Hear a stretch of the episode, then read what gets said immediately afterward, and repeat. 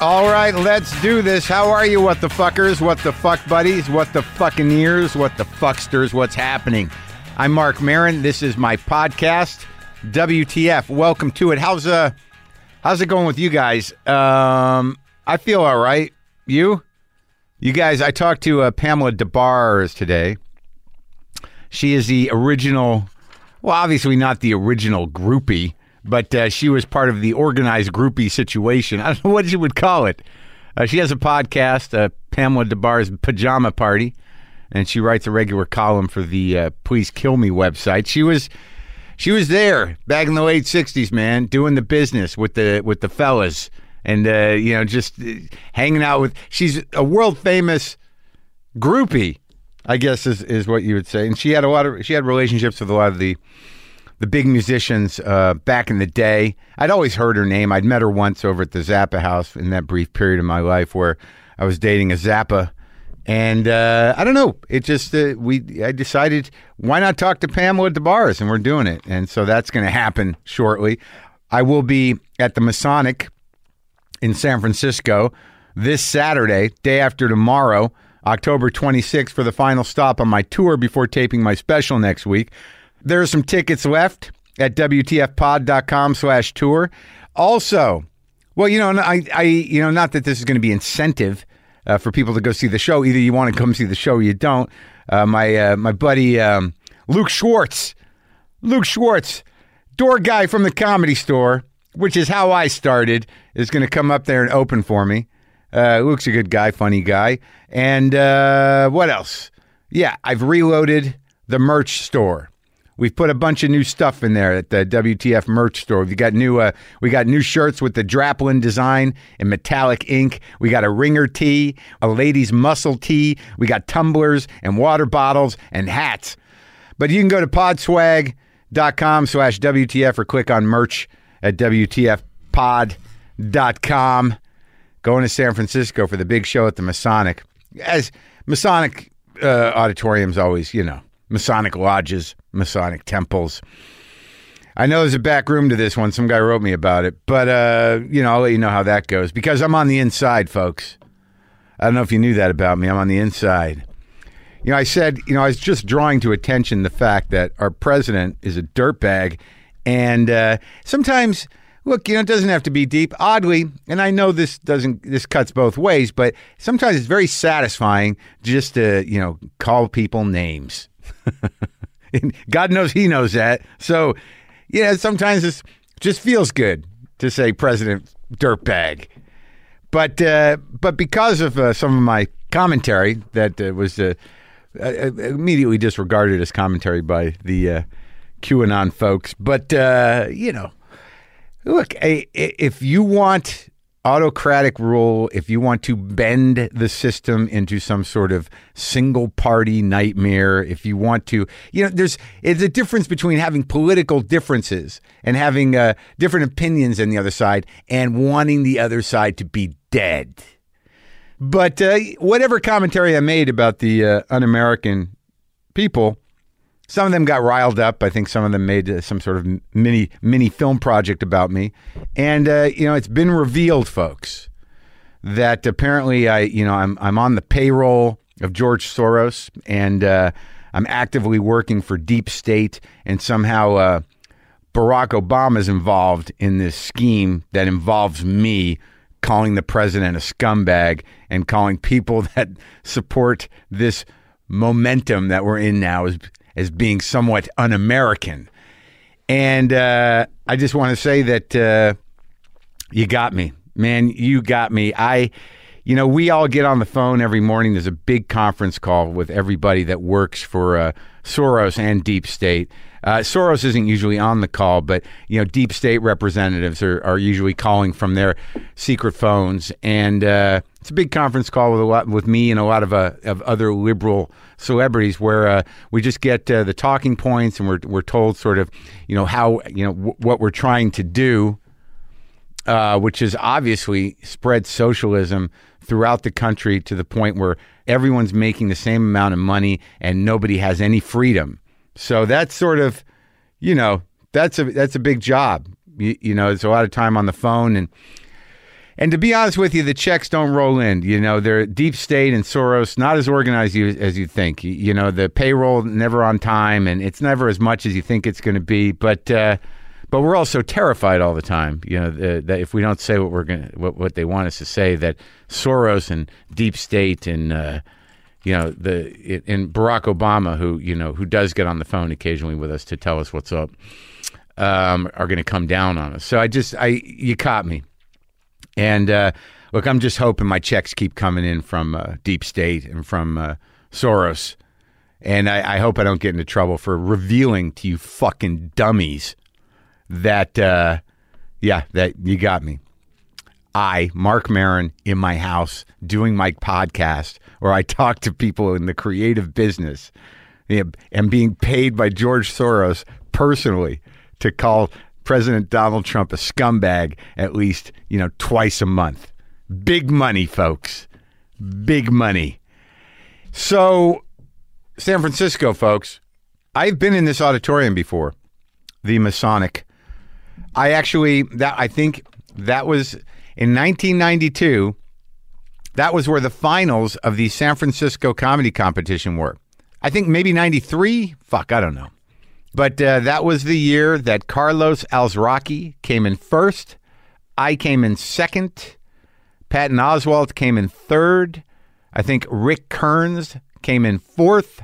And I can't remember who came in fifth, but I've been there and it was weird, folks. You know, I got I got the zap on my brain because I was a little closer to the source of the big conspiracy that I'm now involved in because I work uh, for Deep State on the payroll um, and George Soros. Sorry, I got to throw a little love to, to Soros. You know what I mean? Because he's signing the checks for my podcast. Fucking idiots. Um, anyway, but yeah, I had the zap on my head about the uh, Masonic, but I knew, man. I don't know if you've ever competed uh, in anything, but I don't compete a lot. You know, I compete in my mind, and, and certainly I, y- you know, we're all competitive. But to actually be in and that that competition was so fucked up, man. They had these judges, and then they'd break down these numbers, and they put the numbers up the next day, and you would never understand how it broke down or what the numbers were. And there was forty people when the thing started, and it comes down to five. And oh my god, what a fucking stressful nightmare for comedy. But you know what? I knew it. Uh, here's my point is that sometimes it's just not your night, man. And uh, and I kind of knew it wasn't my night. And I don't know if that was my own head, or if that was you know a real thing, or I was picking up a mystical vibe. But uh, I knew going in it was not my night, and it it wa- I, second place is not bad, but it ain't first. But I knew it when I went on. I'm like, I ain't fucking getting over right. Oh my god. So that place is polluted for me. I'm gonna have to go go there, transcend, and kick some ghosts' ass. That's the big plan. But uh, there are tickets. I'm looking forward to going to San Francisco for a couple days. I'm actually gonna. I think I'm gonna drive up, and oh, and I'm gonna. I haven't done this the whole tour, but I'm gonna do a meet and greet. I guess. Uh, Yes, I am. I'm gonna I'm gonna sell some posters r- myself. Maybe Luke will sit out there with me. Gonna sell some posters and meet the people, take some pictures. I ordered, I ordered myself a new square reader so people can charge with their cards. Bring cash though, forty bucks for the hand screened poster. Yeah, by Raquel Jack, forty buckaroos. But it's cool, and it- and it's like I know some people in other places are like, "Where was our poster? How come no Philly poster? How come no DC poster?" Because it's a lot to wrangle, and this was sort of specific because I just felt that this particular artist kind of played into the San Francisco trip, man. Even the the the, the font, the graphic of my name is taken from the old uh, weirdo, the Ar- Arkrum weirdo comics. So what? I, it just was a vibe, and this is where it's at. I got 100 of those fucking posters. One, 98, actually. I'm taking two for myself. I hope you don't mind. And I'll be there. Hopefully, the show will be good. There's nothing worse than the meet and greet when the show's not great. And you just kind of be, got to be like, uh, ah, thanks. Yeah. Hey, I tried, man. Yeah. No, I, I've done better. Oh, thanks. It was, it was okay. It, okay. Yeah, you don't want to be that guy. Just pretend. Pretend like it's amazing. Yeah, that's that. I don't know if that's great advice. I don't know if it's honest advice, but don't take the experience away from somebody else. Do you know what I mean? Everything's great. What a great night. But then they might walk away and be like, I think that guy's delusional. Is he delusional? I hope my check from Deep State is here. So Pamela DeBars is here.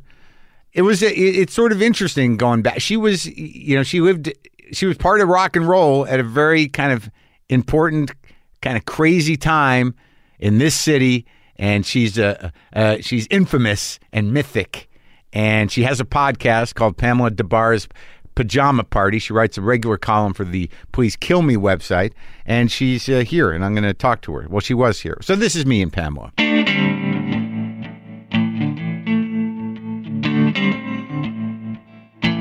I live five minutes from Whole Foods, Oh, five minutes boy, are from you Trader Joe's. Lucky, lucky, lucky. I'm not near a Whole Foods either. Oh my God, where do you live? In the valley? Yeah, way out in the valley. Reseda. Reseda. That's where I'm from. Uh, you grew up in Reseda? Yeah.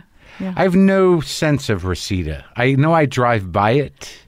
Is there anything nice about it? I mean, I, I've seen the sign for Reseda. Have you heard Free Fallen? No, I know. That's what always comes to mind. Of course, right? Is that about you? You know, I always thought it was. Uh, just because of, of Jesus and Elvis and my mom and Reseda. Did you Uh, and- know Tom? I only met Tom briefly. Oh, yeah. he was he was one of the few that you didn't know. Um, there's a lot of them I didn't actually know. Right? Yeah, yeah. but I mean, but socialize with. Oh you yeah. never- yeah. No, I met him once at Dylan's house. It was one of the best days of my life. Bob Dylan's 50th birthday party. Oh yeah. I met you once. When?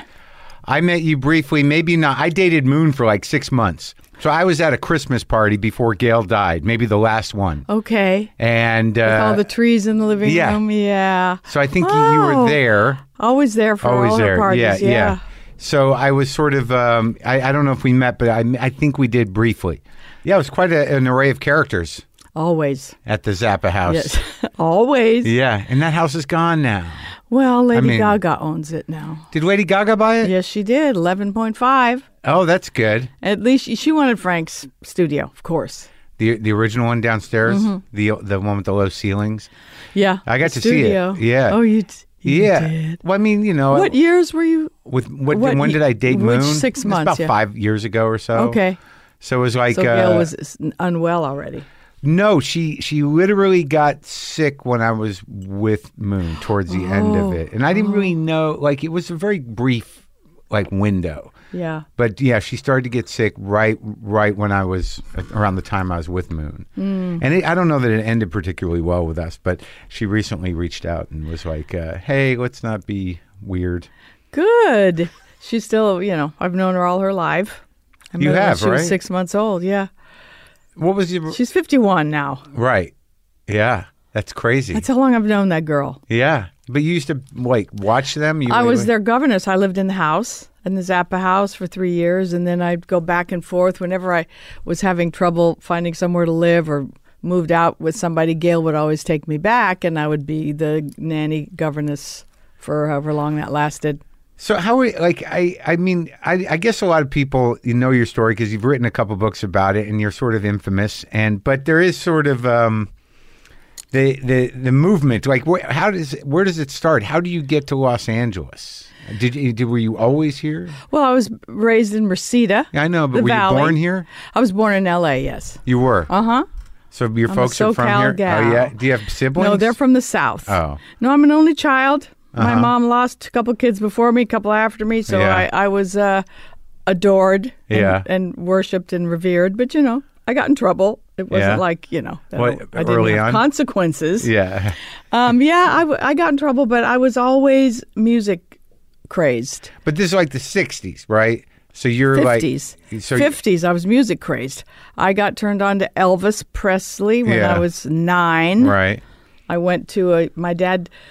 You know, I still love thrift stores and thrifting and treasure hunting because my dad took me to thrift stores and garage sales when I was a little kid. It's not the same anymore though, because everyone knows what they have. You really get to find good shit, you know, like records and stuff. You got to hope that the person doesn't know what they have. Right? Yeah. 'Cause, uh, Most people. Well, eBay changed exactly everything. right. Yeah. the internet just ruined it. it truly did. However, Yeah. I travel all over the country You do? teaching my writing workshops, yeah, and I go to all the small town thrift stores, and I Oh, yeah. still, believe me, I still find great stuff. What do you look for? mainly vintage clothes and Uh-huh. knicky knacks. Yeah. My house is so full. Some people might call me a hoarder, but they Uh-huh. would be wrong. An organized hoarder, Uh, Very organized. Yeah, yeah. Clean. Yeah. Clean. Yeah. a collector.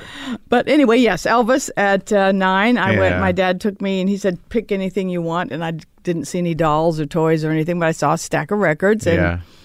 the first one was uh, Great Balls of Fire, I picked because of the yellow, you know, really bright Seven inch ones? cover. Or, yeah, uh, or no, big they were ones. 45s. yeah, 45. And yeah. then I, uh, s- Elvis was right under that, Yeah. and I had seen him on Ed Sullivan. I was curious, so I bought it. It was Jailhouse Rock. Uh, I bet you Jerry Lee would be happy that you saw his first. And that Yeah, Elvis- Elvis he was probably there. would. Yeah. So I brought those home, and my life was altered for all time. I get, you know, when I hear about uh, people who were kids when that stuff happened, it, you know, I, I, I guess like it's hard when you just listen to it at, at, when- at my, you know, when my dad played that stuff for me, Yeah. it was like, yeah, that's that's great music, I love it, but it was really mind blowing. I mean, when it came out, Oh, it, the, Like, it yes, was like you cha- life altering, Right. planet tilting. You know, it was- Yeah. yeah.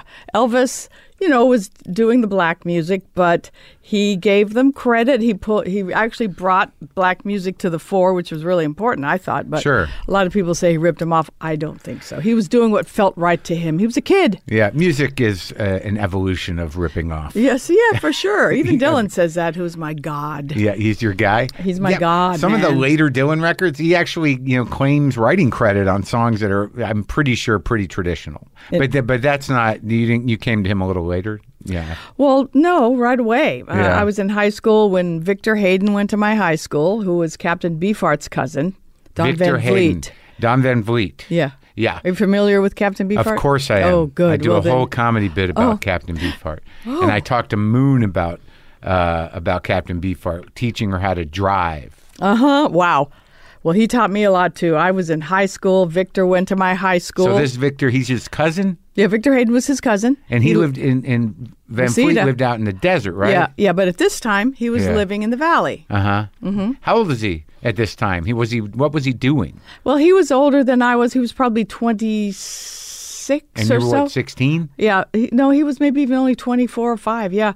Uh, I was 16 when Yeah. I met Don. Life, talk about a mind boggling life. What change happened? Where'd, altered. where'd, where'd you go? What was that well, scene? okay. What- Victor went to my yeah, high school. Right. He turned me on to Dylan. Right. Right in high school. The first album, Bob Dylan. right. 65, 64. Life changing yeah, thing. Yeah. Whenever. Then he took me to meet Don a few months later at the f- second annual teen fair at the Hollywood Palladium, Uh-huh. where he was really out of place. uh huh. Who Don was? Yes. Yeah. Well, what was he- Beefheart, d- you know, Captain Beefheart and the Magic Band, that first album, Right. genius. But sure. But was it was that who he was when you met him? yeah, he was Ah. already Captain Beefheart in '65. So he, I met him early '65. So he looked me up and down, and Victor had already, I had already combed. I was had a big bouffant and everything, and Yeah. I was trying to be a cheerleader, but he. He convinced. I mean, I just wanted to comb the rats out of my hair after Yeah. I met Victor, so I was looking pretty hip. Yeah. My dad brought me a corduroy jacket and he looked me up and down and said, You're a gas. I Yeah. wish there were more people like you. This was huge for a Beefheart said that? 16 year old girl. Yes. Yeah. For this big, gruff man, Yeah. this tall, imposing dude with Yeah. this. So I went out to find out okay, what is a gas? I have to become that. what, what is the gas? What is a gas? I'd never heard that term. Did you find out? well, sorta. Victor turned me on to jazz. We, you know, Yeah. he took me to a club called Mother Neptune's. and you're like 17, 16? Yeah, 16, 17 They're years. just letting you in places.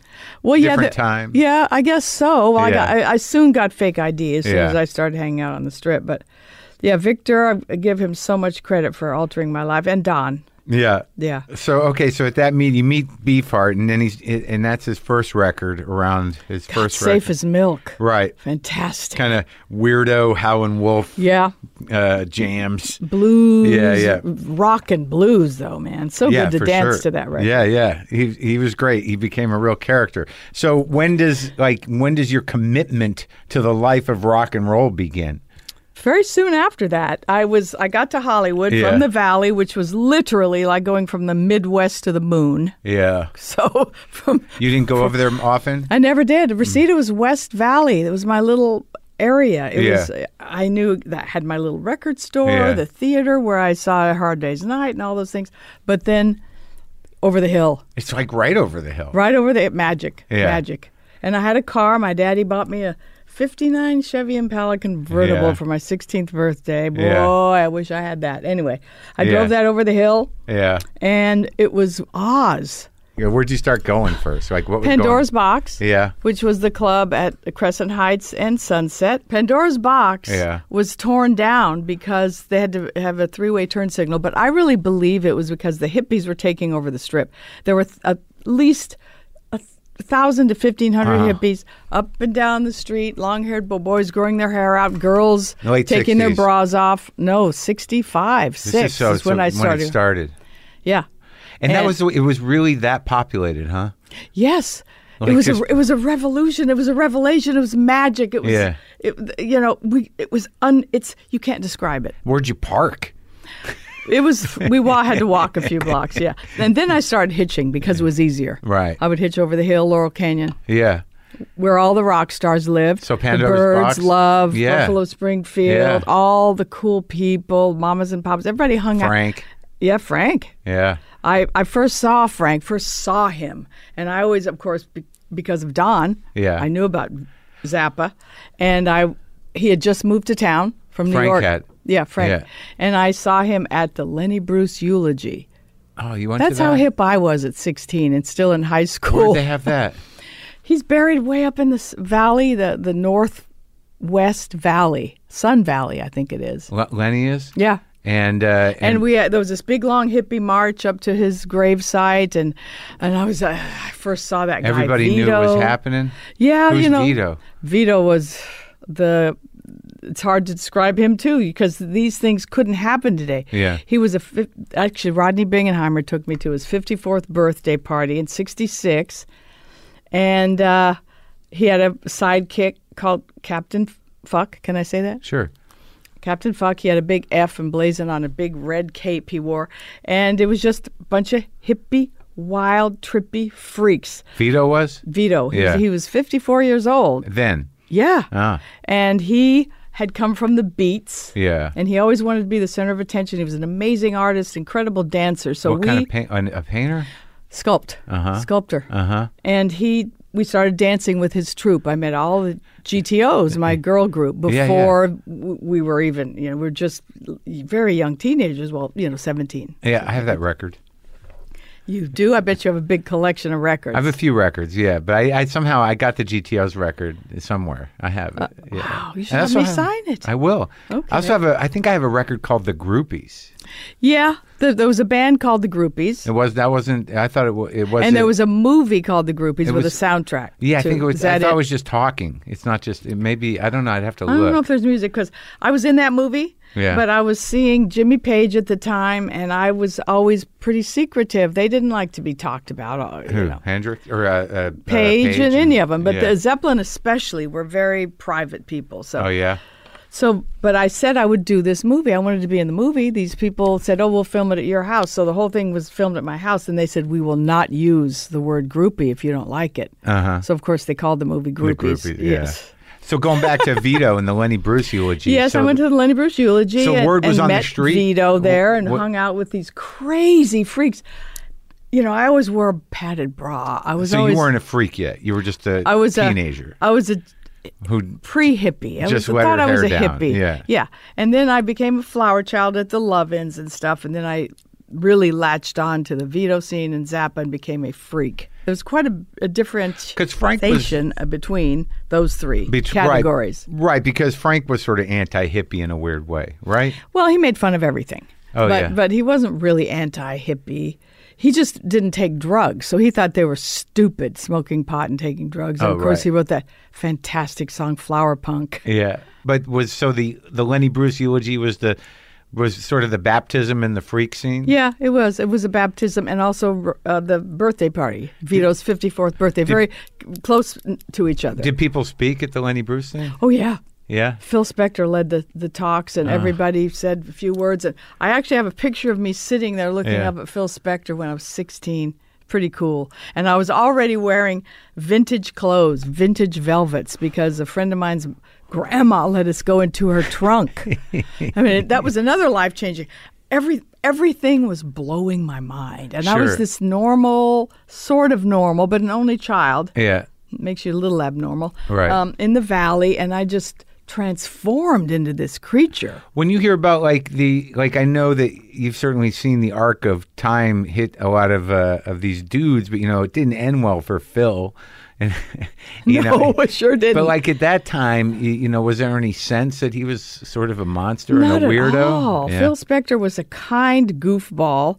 We all hung out at Cantor's because Yeah. the the clubs closed at two, and we'd Yeah. all show up at Cantor's because they were all night.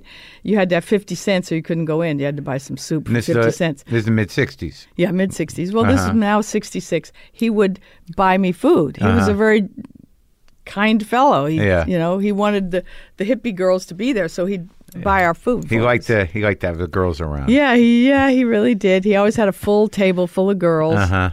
And Yeah. you know, it just be, it, it was such a magical situation with all the bands Yeah. wandering around the strip. There was no separation between the hippies, the flower kids, the freaks, and the rock stars. And the like in the in it seemed like everyone had sort of access. Like there was sort of they were out in the streets as well. yeah, they Oh, and were hanging out in the around. streets. Yeah. The riots on the Sunset Strip, What were they about? they were going to close Pandora's box. Oh. So they that we decided to protest. Yeah. So we had Don't wanna lose signs your made, club. and we Yeah. sat cross-legged on Sunset Yeah. in the street, Yeah. and hun- thousands, probably about a thousand, twelve hundred Uh-huh. kids.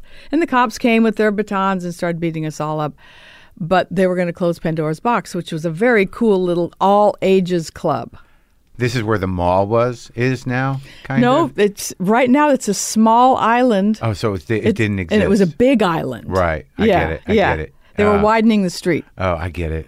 Mm-hmm. Wow. All right. So when does like how do you shift into this lifestyle where you, because it's hard to you because there's a, an idea of uh, the 60s and how people viewed sex and communal living and free love Oh, and it was so whatnot. different then. So sure. different. But you know, like you kind of get characterized or you characterize yourself as somebody who it was sort of your gig, right? To hang out with rock stars. It was a. I wouldn't call it a gig because I always had to work right too to pay But you for just- things. when did when did that start you know when did you realize like i'm going to be the person that sleeps with rock stars It, I never said that to myself. I'm going to sleep with rock stars. I wanted them to be my boyfriends. oh it was earnest Oh, yeah. Oh, totally earnest. Oh my God. I'm all about love. Are you kidding? Oh my God. I'm still a flower child down deep and well, a hippie and so all you, those. mu- you must have gotten your heart broken over and over again I did get it broken. Yeah, I was looking for love, looking for love. yeah And uh, the my there was no groupie word. That word didn't exist when I was doing this stuff. Mm-hmm. So, when did it start though who was like the first one you fell in love with who you you who well, I was hanging out with Zeppelin. Uh, what year I was seeing Jimmy. This was '68. oh before they broke big even Yeah, huh? first album. Uh-huh. Yeah. that's when I was seeing him. Maybe it was early '69. Where'd you I meet think it was him? '68. Well, it's a it's a fun story. Yeah. You know, I was with Cynthia Plastercaster in Chicago she visiting made the her. dick sculptures She made the dick. They weren't sculptures. Well, they no, were right actual there. dicks. yeah plastic casting plaster of the cocks. dick. So, yep, I went to visit her, and she's on the GTO's album. Our first conversation, Frank taped, which is so great. Oh, that must And- be where I'm thinking of. Is that's on the record? Yeah, that's on the, uh, the GTO's album. So now, like, Permanent Damage. why, why, like, like in that scene, like she's out there making plaster casts of um of rock guys' cocks. She had to love the music, or she wouldn't do it. Okay, but like, how, like, who hooks you up with her? How do you know that this is the circle you're you're running in? Frank That- introduced us on the phone. Frank did, okay. And we were, uh, you know, Zappa. fell in love. We were both in love with Noel Redding from the Jimi Hendrix Experience, so we really connected on Yeah. that. And I went to Chicago to visit her. yeah. uh, when 68 was turning to 69. Uh huh. And I got to see a lot of her dicks. They Yeah. were pretty amazing, the Yeah. Hendrix one especially, which she still sells very small amount of replicas right now if you're She interested. still got those casts. Oh, of course. Oh, Yeah. yes, that's her life's work. So, oh no, it's real serious work. She's going to go down in history, I believe, as a very important artist. I've always believed that. So you think that? So you can still get a Hendrix cock? if you- Yes, Okay. for two thousand dollars. okay. There you go. Don't you want one? I'm gonna. I'm, I'm They're- ordering it now. They're bronzed. Are they? Uh-huh. Like, yeah. So when I was visiting her, there, she had a, a big poster of Led Zeppelin on the wall, and I'd never heard of him. Right. This was le- at 68 when Yeah. turning to 69. Yeah. So she said, "Oh, you got to stay away from those guys. They're Yeah. they're really dangerous. Ooh, especially that Jimmy Page. Oh my God, I've heard he has whips on the road, and uh, so I said, "Oh my, oh of course I'll stay away from them." But he was awfully cute. Uh Uh-huh. huh. So when they did come to town, uh-huh. I, of course I love the music. It's always Great about album. the music for that me, yeah. First album. And the second one too. I love. Oh yeah, for sure. They're all they're all pretty good. So, so I was at a club called The Experience, which was a short-lived club, a very Yeah. very naughty club on Sunset Why was it naughty? Well, you could pretty much get away with anything in there. I was pretty new to drugs, though, and I was I'd only slept with a couple of people when this happened. I was pretty green, but Zeppelin walked into the the experience, Yeah. and I had heard from one of the BTOs, Boys Together Outrageously, the boys we danced with, the gay boys, so Yeah. colorful, so wonderful, and that one of them had gotten a postcard from someone who said Jimmy Page wants Miss Pamela, and I was like, ooh. huh. See, these were the groupie tom-toms. There was Right. no texting. There was Yeah. no Google. There was no internet. There was Right. nothing. But I still heard Yeah. that Jimmy Page wanted me. So And, that was and it was a smaller town then too, right? So like people who were on the scene, I mean, word could travel pretty quickly because it was not a huge scene, right? Yes, it wasn't that big. No, Yeah. people tend to think that oh, everybody was a hippie in the '60s. No, it was a real small group of of free spirited, free thinking Yeah. weirdos. But that night at the experience, The experience. Where was, that club? Mm. T H E E, the experience. Sunset and Stanley, I think it was. Rodney Bingham's club opened close to there Uh-huh. later. But anyway, I was passed a note by their roadie, Richard Cole. Yeah. Very notorious roadie. Uh Uh-huh. huh. One of the, probably the most notorious roadie ever. Anyway, he passed me a note saying, Jimmy wants to meet you at you know, room 609, whatever, uh, after the show. At the Hyatt. At the Hyatt, of course. Yeah. the Riot House. Yeah. And I didn't go Yeah. because I had heard he was, you know, difficult and, you know, with the whips and Mm. all that stuff.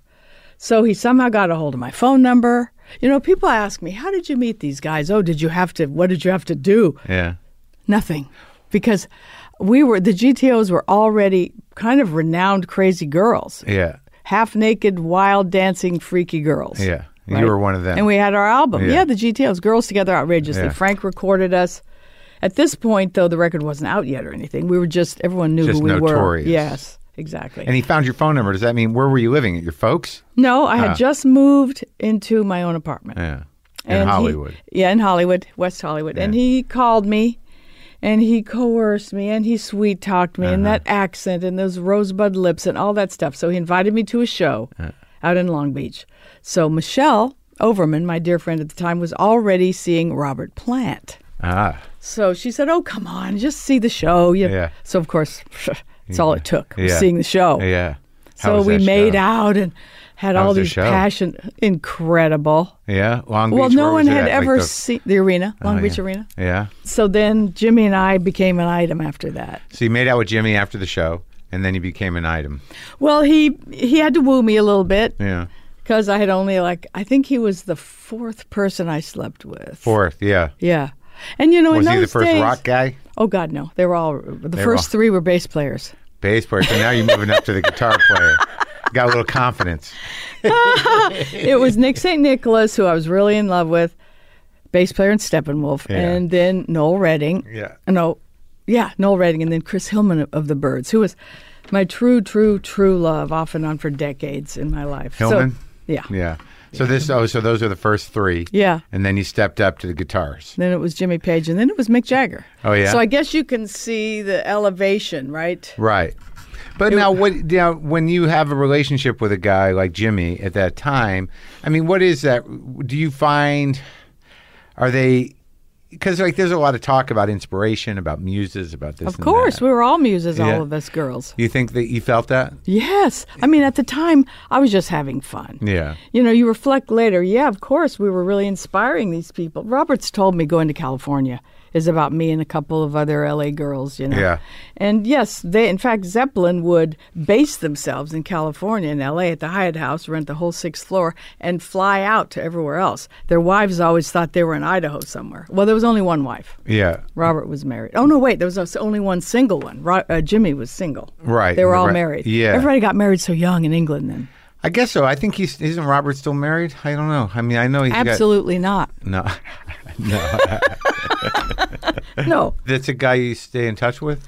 I did for many, many year decades. Whenever he came to town, he'd come over, we'd have tea, we'd go to dinner. I, I went to all his shows, and then he just stopped talking to me about four years ago.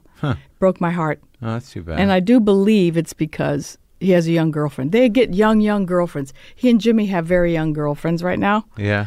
And I think the girls don't want to know about the past, you know, and he doesn't want to think about it either with the new young girlfriend. So Oh, yeah. Is that how? it even works? though Robert and I never actually slept together, we talked about it for Sure. years, but we didn't do it. were these relationships, if they weren't specifically just sexual, like did you see these guys struggle through stuff? I mean, were you? Oh, uh, of course. I I went on the road with them. Mm. So uh, so I from a groupie, I went to a super groupie, which were girls who were taken on the road Uh-huh. because these guys had girls in every port. You know, I'm a traveling man. Yeah. Remember that song by Sure, Rick yeah. Nelson? So they had girls everywhere. It was a it was a toy store. The world was a toy store for these guys, and the time was ripe.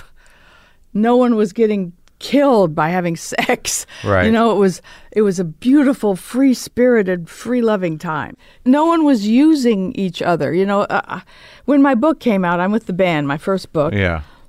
I had no idea how it would be received. You Yeah. never know when you're uh, writing a book what's if anyone's even going to read it. Yeah. It became a bestseller, which is great. And I think I opened the door for a lot of other in quotes and nobodies to write their memoir. Yeah. But at the time, I was considered to be a submissive slut when that book came out What- Hmm. By because who? the word groupie was used. Oh, oh, oh! So who who who gave you that name? Who gave you a submissive slut? Well, who called you? Oh that? God, everybody, the press. I mean, it got good reviews at- for the writing and Yeah. stuff. But when I would go on talk shows, people were just insulted. The audience members would stand up and just call me names, and you know, and uh, it Like was you were a whore or a slut yeah, or eh, but yes, submissive to rock stars, which was the absolute antithesis of what was really they, going they- on. they don't understand the egos of rock stars. No, we we were equals with these people. I took Rod Stewart shopping to for his first freaking feather boa. You know. how you did that? Oh yeah, all that. And We dressed Alice Cooper and put their makeup on them. I mean, we were very important girls, the GTOs. you defined the the culture of that era of rock. We actually did. Yeah. Yeah. Well, I mean, why they needed the because I just I picture look, you know, these guys are performers. People know their records. A a lot of times, people don't realize that you know it takes weeks, and maybe months, to pull a record together. The studio hours and all that. And when you're on tour, you're on on the stage They're for so like two or three bored hours. on the road, Yeah. though. Right. I know it's right. They get The- their all this two and a half time- hours. Zeppelin's created those long, you know, Sure. gigs. so- Yeah. but yeah, and then the rest of the time they're staring at the four walls in the hotel room. Or on the worn for the bus. girls. Yeah. I was seeing these guys pre-bus. There were no tour buses, And, and like, but like, what was uh, And they were the bands were huge, so they didn't have to have tour buses. Did you ever have to deal with any of these guys having like you know sort of like crisis of identity or insecurity or breakdowns or Keith Moon, yeah. oh boy yeah, did Keith you Moon was one of my main squeezes. Really? I could Early soothe him. Uh, I would no middle. I would say his the middle of his career is a seventy.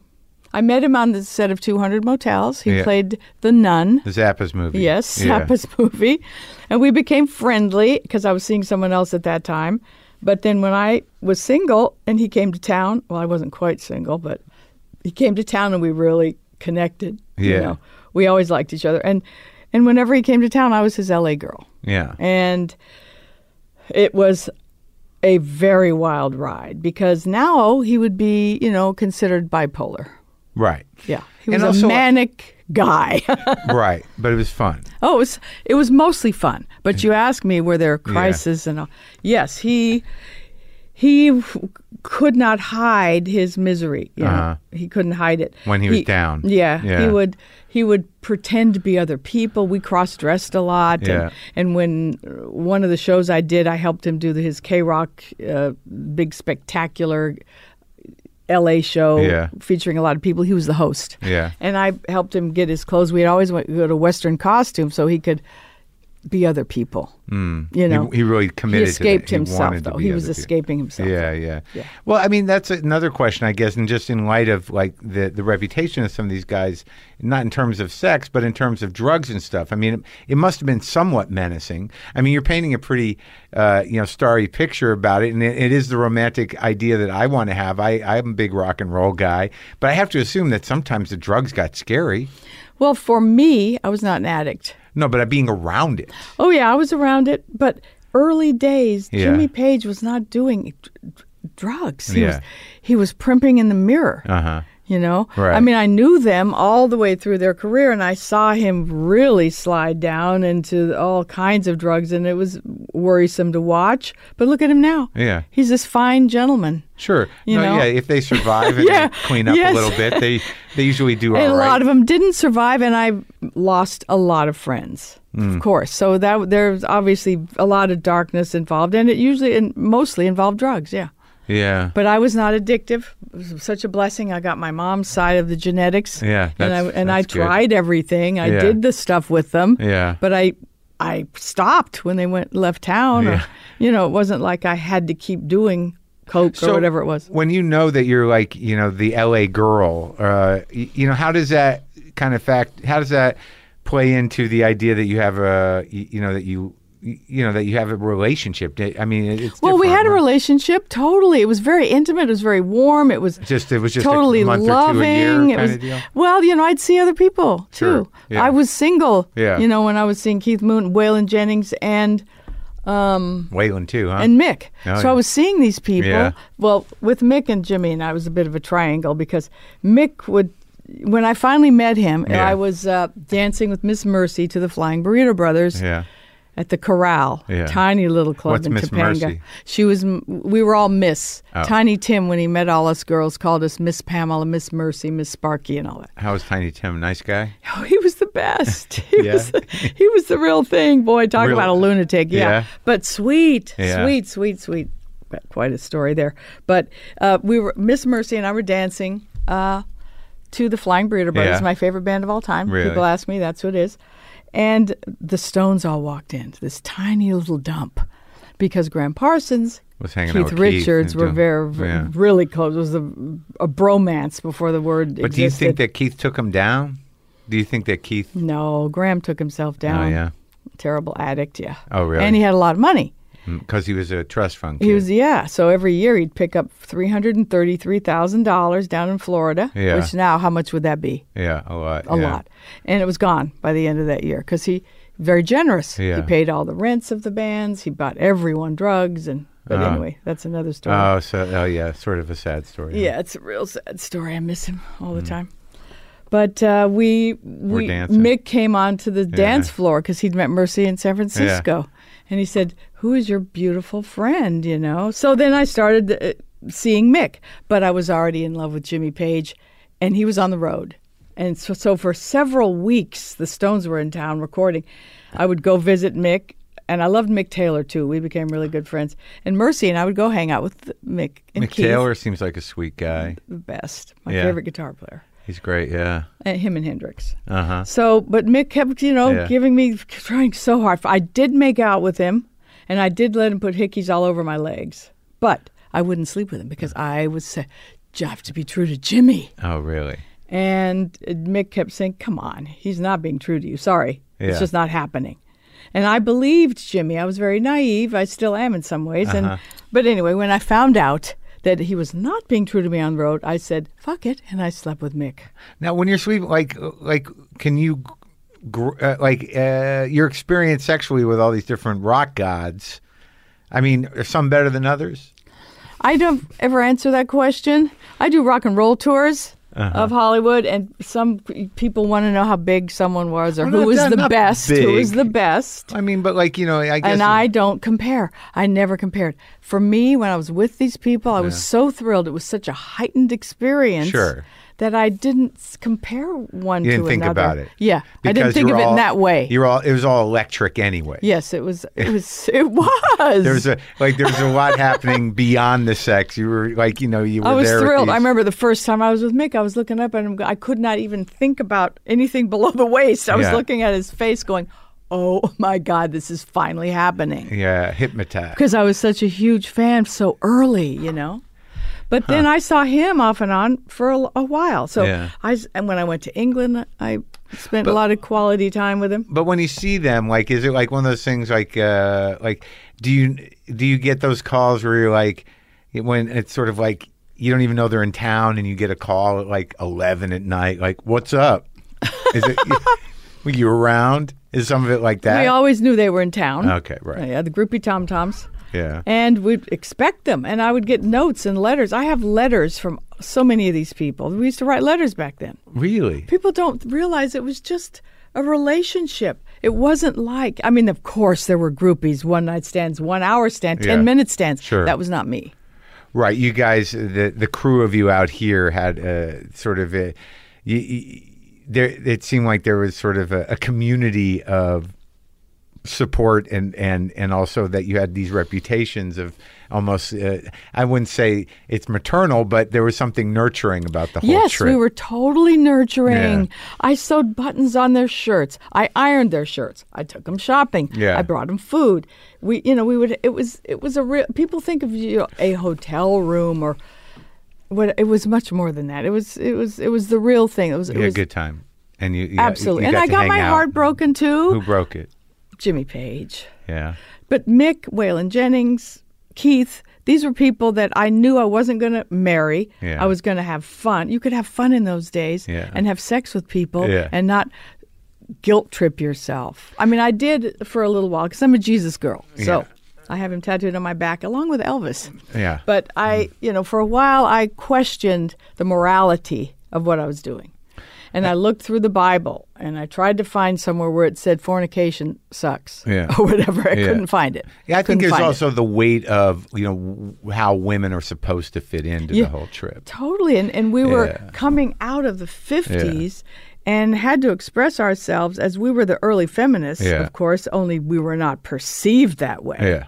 We were perceived, like I said, as submissive sluts to these rock gods, you know, but it was the opposite. We were doing what we wanted to do, Yeah, I going after what we wanted. I think that's yeah. I think that's changing. I, I, I feel like that because of culture now, for different reasons, it sort of has to do with uh, empowerment and you know too much porn and a lot of different things. It just it does seem that that that women are more able. I'm, and I'm generalizing to kind of fuck like dudes uh, a, a little more, you know, just for fun and to walk I, away I from hope it. that's coming Yeah. back. You think it's coming back? I do think it's coming back a little bit that there's a demystification around sex and, and the expectations uh, are not all loaded up uh, like they used to be. Well, when I had to go on Oprah and Geraldo and Mm. Yeah. shows like that, it was the late 80s and everyone was afraid of AIDS. And Sure. that colored so much of what my story and the stories I was told. in Oh, the because book. of the timing. Yes, because of the time. Well, I mean, back in the day, there was like it. it the, I, when I spoke to people of, of that era who were out there fucking, I mean, VD was sort of common. Like you got it, you dealt with it, and you it was moved no big on. deal. I only Right. got it one time and it was not from a rock star. Uh-huh. Right, so but it people was a- just think it was just a tawdry, Right. wicked. it wasn't like that, and maybe for some people it was, not for me or the Yeah. people I knew. it was around. It was You know, around. yeah. Oh, people were having orgies. I had plenty of people trying to get me involved in three ways and four ways and orgies, but I was not into that. I'm very much a one on one. Well, what was that scene at that place? The experience that you said was so weird. Was that like an orgy trip? It was. There was one night uh, when Zeppelin were there Yeah. and Richard Cole. It was always the roadies with them, with the fish and all the things you hear about them. It was never the band. the fish?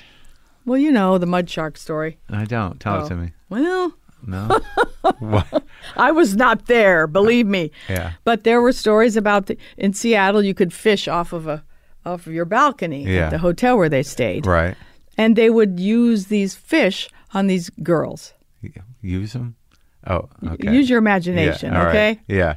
And uh and it wasn't just Zeppelin doing stuff like that, but these were the, the kind of girls who just would s- go say anything to be with these guys. Uh-huh. But it was not But doesn't- Me.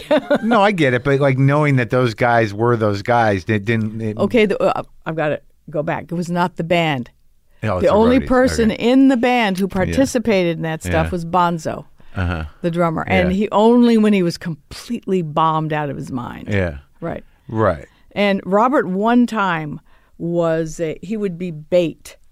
He would pretend he was going to Uh-huh. Yeah. somehow get involved and then leave. They never got involved in that stuff, Uh-huh. but the roadies all did, and John Bonham if he was drunk enough. Right. So don't think it was Jimmy or Robert. I mean, or I'm not certainly thinking- not John Paul Jones. Right. Well, I mean, just like there's this sort of like weird kind of understanding where you have you have a genuine relationship with these guys, and it's nice, and you have there you feel a certain amount of respect, but you know lot that of they're out there respect. being monsters. Well, like I said, wasn't the actual guys. Right. And I loved Bonzo, but he was not my boyfriend. Yeah. Yeah. He was married, Yeah. you know? Sure. But I was treated like a queen. Yeah. They took me to see Elvis in Vegas. Sat in the the front Zeppelin guys? row. Yeah, Jimmy and Robert sat right in between them. Yeah? Seeing Elvis. How's that? In the black leather stuff. Oh, did you go meet him? Oh Was- my God! No, I was so angry, and I, I think he was afraid I was going to run off with Elvis because Red West came up because Yeah. he knew I was such a fan. Yeah. Red West came up behind uh, after the show and said, "Would you want to meet Elvis?" And I can still see it, like those. Pho- he turned around and said, "Oh no, thank you." Wow. And Robert and I looked at each other like, "What is he saying?" Red, the king of the roadies. yeah, yeah, Red West, absolutely. I'm curious about Tiny Tim. You said that's sort of a weird story. Well, it's a fun story because he obviously had OCD before Uh-huh. anyone knew it was such a thing. So Miss Lucy had met one of the GTOs had Yeah. met him in New York, and she was already Miss Lucy. She had the Miss Yeah. because they'd met in New York, and she took the rest of us to meet him at Sunset Marquee when he came to visit and his first gig out here actually From Troubadour. London? Where was he from? New York. Oh, he's from New York. So I don't know where. I just remember him when I was a kid. I remember having kind of being fascinated with him, and he seemed like an oddball, Very much almost so. like Andy Kaufman. Yeah, very much like that. So we were, we went to visit him, and she knocked on the door, and she said, "The GTOs are here." And he went, "Oh, oh, wait a minute, Miss Lucy. Oh, just a minute." You know, he was really like that. So he had to take a shower. He said, "Let me. T- I have to take a shower first. So we waited in the hall. Then he opened it up, freshly showered. We went in to visit him, and we sat around, and he was so petrified with all these girls that he was about to faint. And she fanned him with a fan. Was he like a? a- Was he a kind of a? Um, was he? I, I don't. What was he? It was almost he was bordering on being um, a, a drag uh, act. He was sort of. He wore lipstick and eye makeup that no one And was he doing sang in a that. falsetto He sang in. that he was- spoke in a falsetto too. Interesting. and then we. He kept having to take showers every 20 minutes. He, oh, I have to take a shower. Oh, my and he'd God. come back, but we spent the whole day there with him. and at one point, Yeah. he he said, "I have a secret. I want to show you something." And he took us into this tiny little kitchen, Sunset Marquee, and he pulled out frozen hockey pucks out of the freezer Yeah. and a, a puck ha- hockey stick from behind the fridge, Yeah. and we played hockey on that little floor, and he loved that. He thought that was the most fun Tiny ever. Tim. Yeah. And then he said, "Here's my real secret," and he opened the drawer, and under the silverware he had hidden all these candy bars. Because his, his my manager thinks I'm fat, but I'm just pleasingly plump. Oh my I god. remember these quotes because I wrote them in my diary. I kept diaries for the whole thing, Yeah. my whole life. back yeah. then. And he still got him right. Yes. Oh, I still have. They should be in the Smithsonian. What about Jim Morrison? Well, I knew him. Yeah. Mm-hmm. I made out with him, Yeah. rolled around with him. Yeah. And, but you saw the Doors back in the day, Oh yeah, plenty. They were the house band at the Whiskey, which was my home away from home. and how was it when you saw them? Did, when they first started coming around, did you realize like this? There's nothing like this. I had never, of course, never seen anything like it. Never Yeah. saw anything. Jim already, be- even before the first album came out, he was groaning and moaning and rolling around on the floor and laying flat on his back and singing. I, we had never seen anything like that, Yeah. and and just sexy. Good Yeah. God. And of course, I had to f- at least get my hands on him a little bit, you know. But I was so young then. I was uh, that was when I was super young. And uh, So making out was enough in a lot of cases. oh yes, that's what I was going to say too. Yeah, yeah. They did not. There was no demands made on us girls from these guys in the Yeah. mid to you know mid '60s to the '67, '8. It was like. Yeah, let's just have fun. Let's Yeah. make out. I was very good at oral sex, which was something I enjoyed doing. Yeah. I wanted to show my respect and love for their music, and that's how I did it. But I wanted to hang on to my virginity till I was in love. You think that's funny, huh? No, it makes perfect sense. I don't think it's funny. I, I, it's just it, it's one of those things where like my brain always goes to well i'm sure they enjoyed that Uh, They did. they, They did. they must have And been you know, very- when Bill Clinton said, I did not have sex with that woman, Yeah. I knew just what he was talking about. She just gave him head. That's Yeah, all. yeah. That is not full sex at all. sure it's really just flirting up until intercourse Foreplay. i get it yeah. well I, so now as you got older when did you you got married I married Michael DeBar. I got my Prince Rock and Roll Charming. We were together 14 years and we're best friends to this day. oh that's Hmm. nice We have a son, Nick. He's just turned 40. It's unbelievable. Um, and uh, yes, I we had a rock and roll life. That's what my second book's about. yeah I'm writing my sixth book now. what's this one about I can't talk about that one. Actually, there's a seventh book too, which is Sex, God, and Rock and Roll. It's my spiritual journey because Sex, they're, they're God, all and rock and roll. alongside where each do you other. stand with god these days Wow, I think you're God and I'm God. and We're all God. Mm, We're all God. and we have to remember that, or we're fucked. right yeah That's that's my philosophy. all of us. Yes. Yeah. Totally. And in this microphone and this sure table. And everything. yeah yeah yeah so you've uh, detached yourself from any organized type well, I still love Jesus because he was my main man.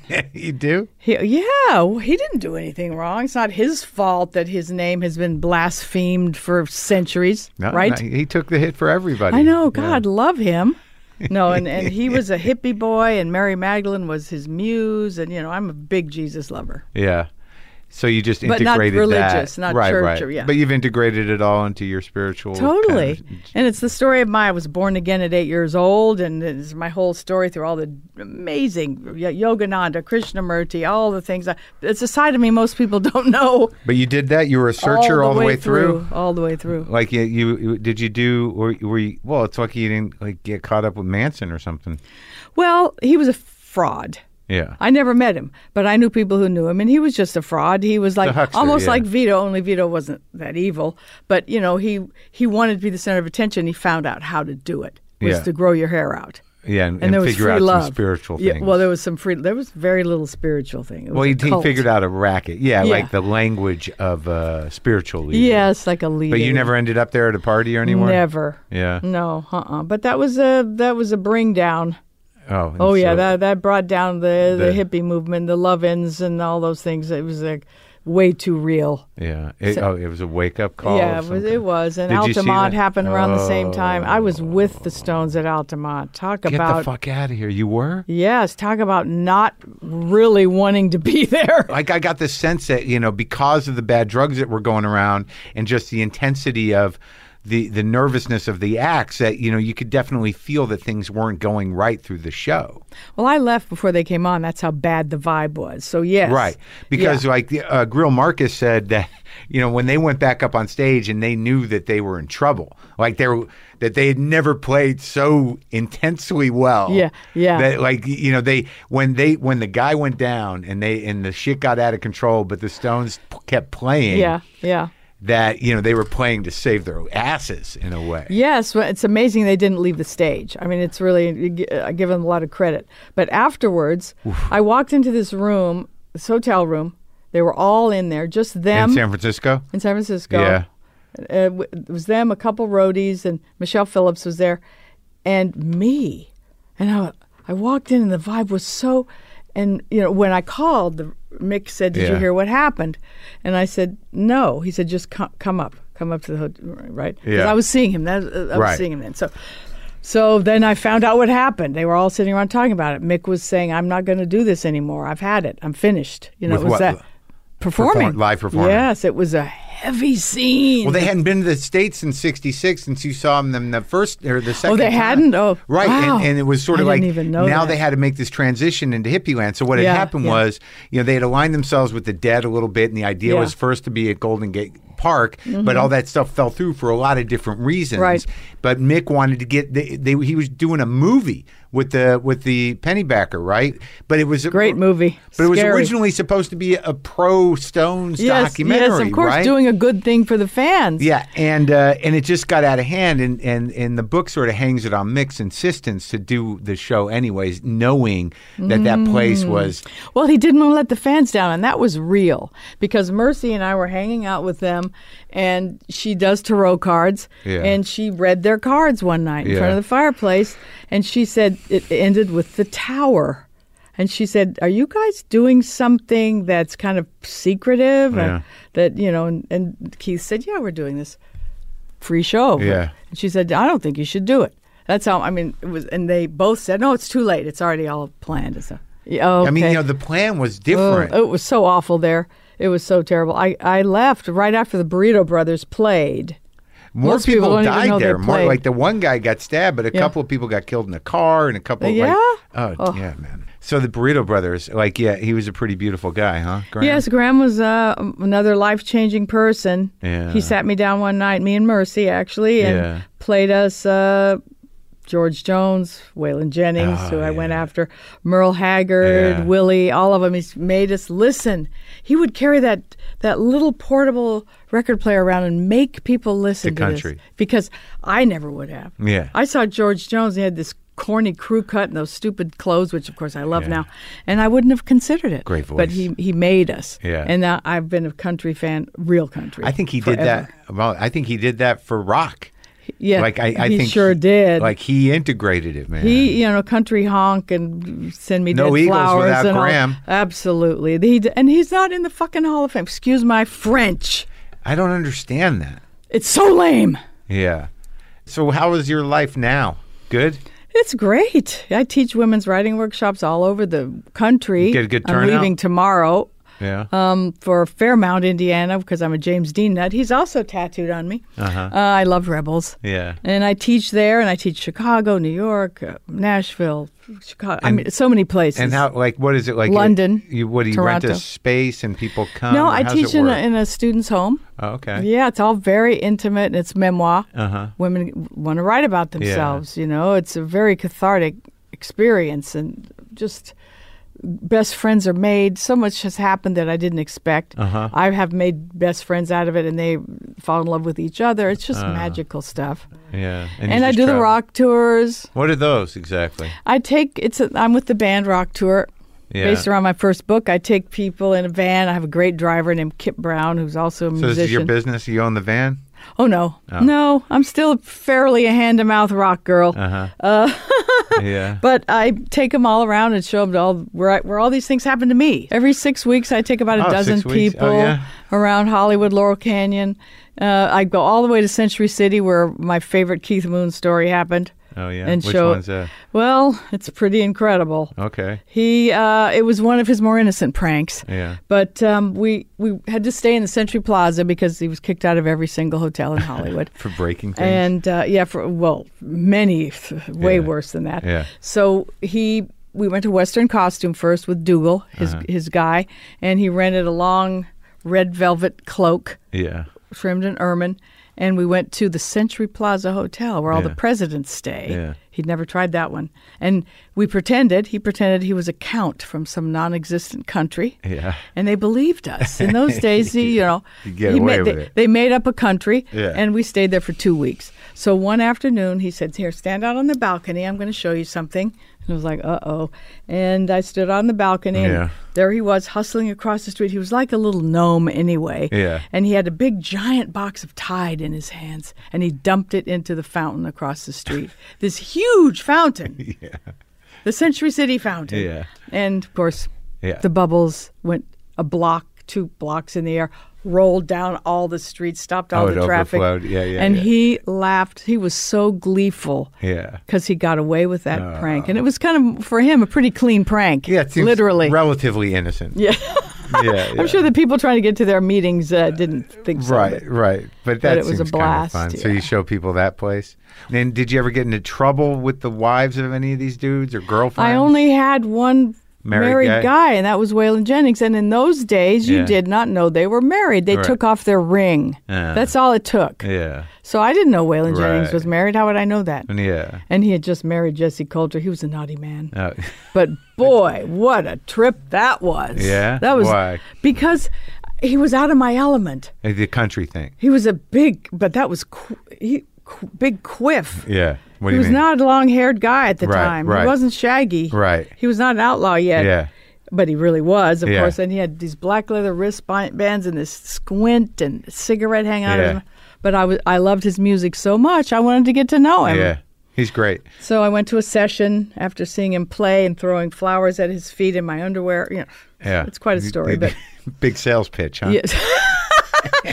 it worked, okay? Yeah. So he came over and I opened the door at 5 a.m. one morning and there he was. And I went, oh boy, am I in for it? But it was great. He was s- sweet and gentle and lovely and wild, of course. And the next morning he wandered around my, my little living room looking at the long haired boys on the wall and he was, do you really like all this long hair and everything? Yeah. And I said, "Of course. Oh, yeah, we love to rub our run our hands through it and all." that." Anyway, he grew his hair out. Okay.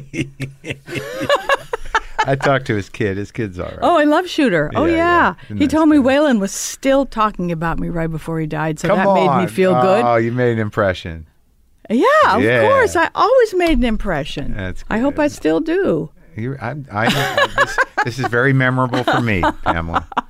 Okay, good. I'm going to tell you the best day of my life, though, and I'll make it brief. That's all right. It was Bob Dylan's 50th birthday party. I got to meet all the Wilburys and just hang out with Bob and Yeah. George and everything. I was beside myself. And at one point, George Harrison leaned over and said, Have you read the book, Bob? And Bob said, Not not yet. And he said, I read it and I'm not in it, unfortunately. Your book. Yeah, Yeah, I'm yeah. with the band. Then he introduced me to his mechanic who was sitting next to him and he said, He works with engines the way you and I work with words. Ah. George frickin' Harrison. Then I did give Dylan the book for his birthday. I saw him at a gig. That's when he let people backstage. Yeah.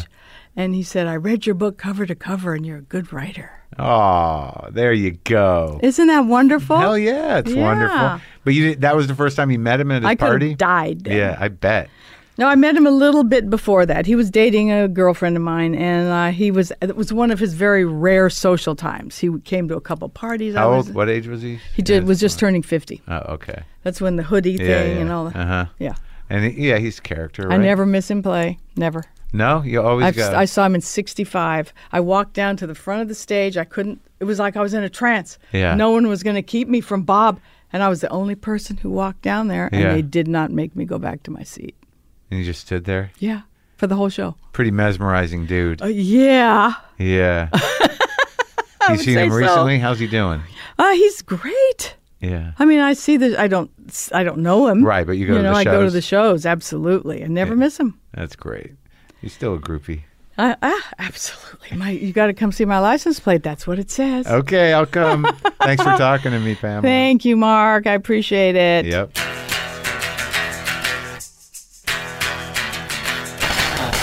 There you go. A little slice of history. Um, look, folks, I forgot to mention that uh, I was cast in the Aretha Franklin biopic called Respect. Maybe I should talk about that uh, n- next show. I, I'm, I'm going to play Jerry Wexler uh, uh, alongside Jennifer Hudson. So, yeah, that's happening. And now I'm going to play some straight guitar, old school. Look, I've been watching that country doc, and uh, there, I'm not going to be ashamed of three chords anymore for my life. Three chords for life, motherfuckers. Maybe throw another one in for a transition and a different tone. Three chords for fucking life. This is just a Stratocaster turned all the way up on the lead position into an old ass Fender amp, not completely cranked out. And it just sounds, it, you can fucking hear the machinery of electric guitarness.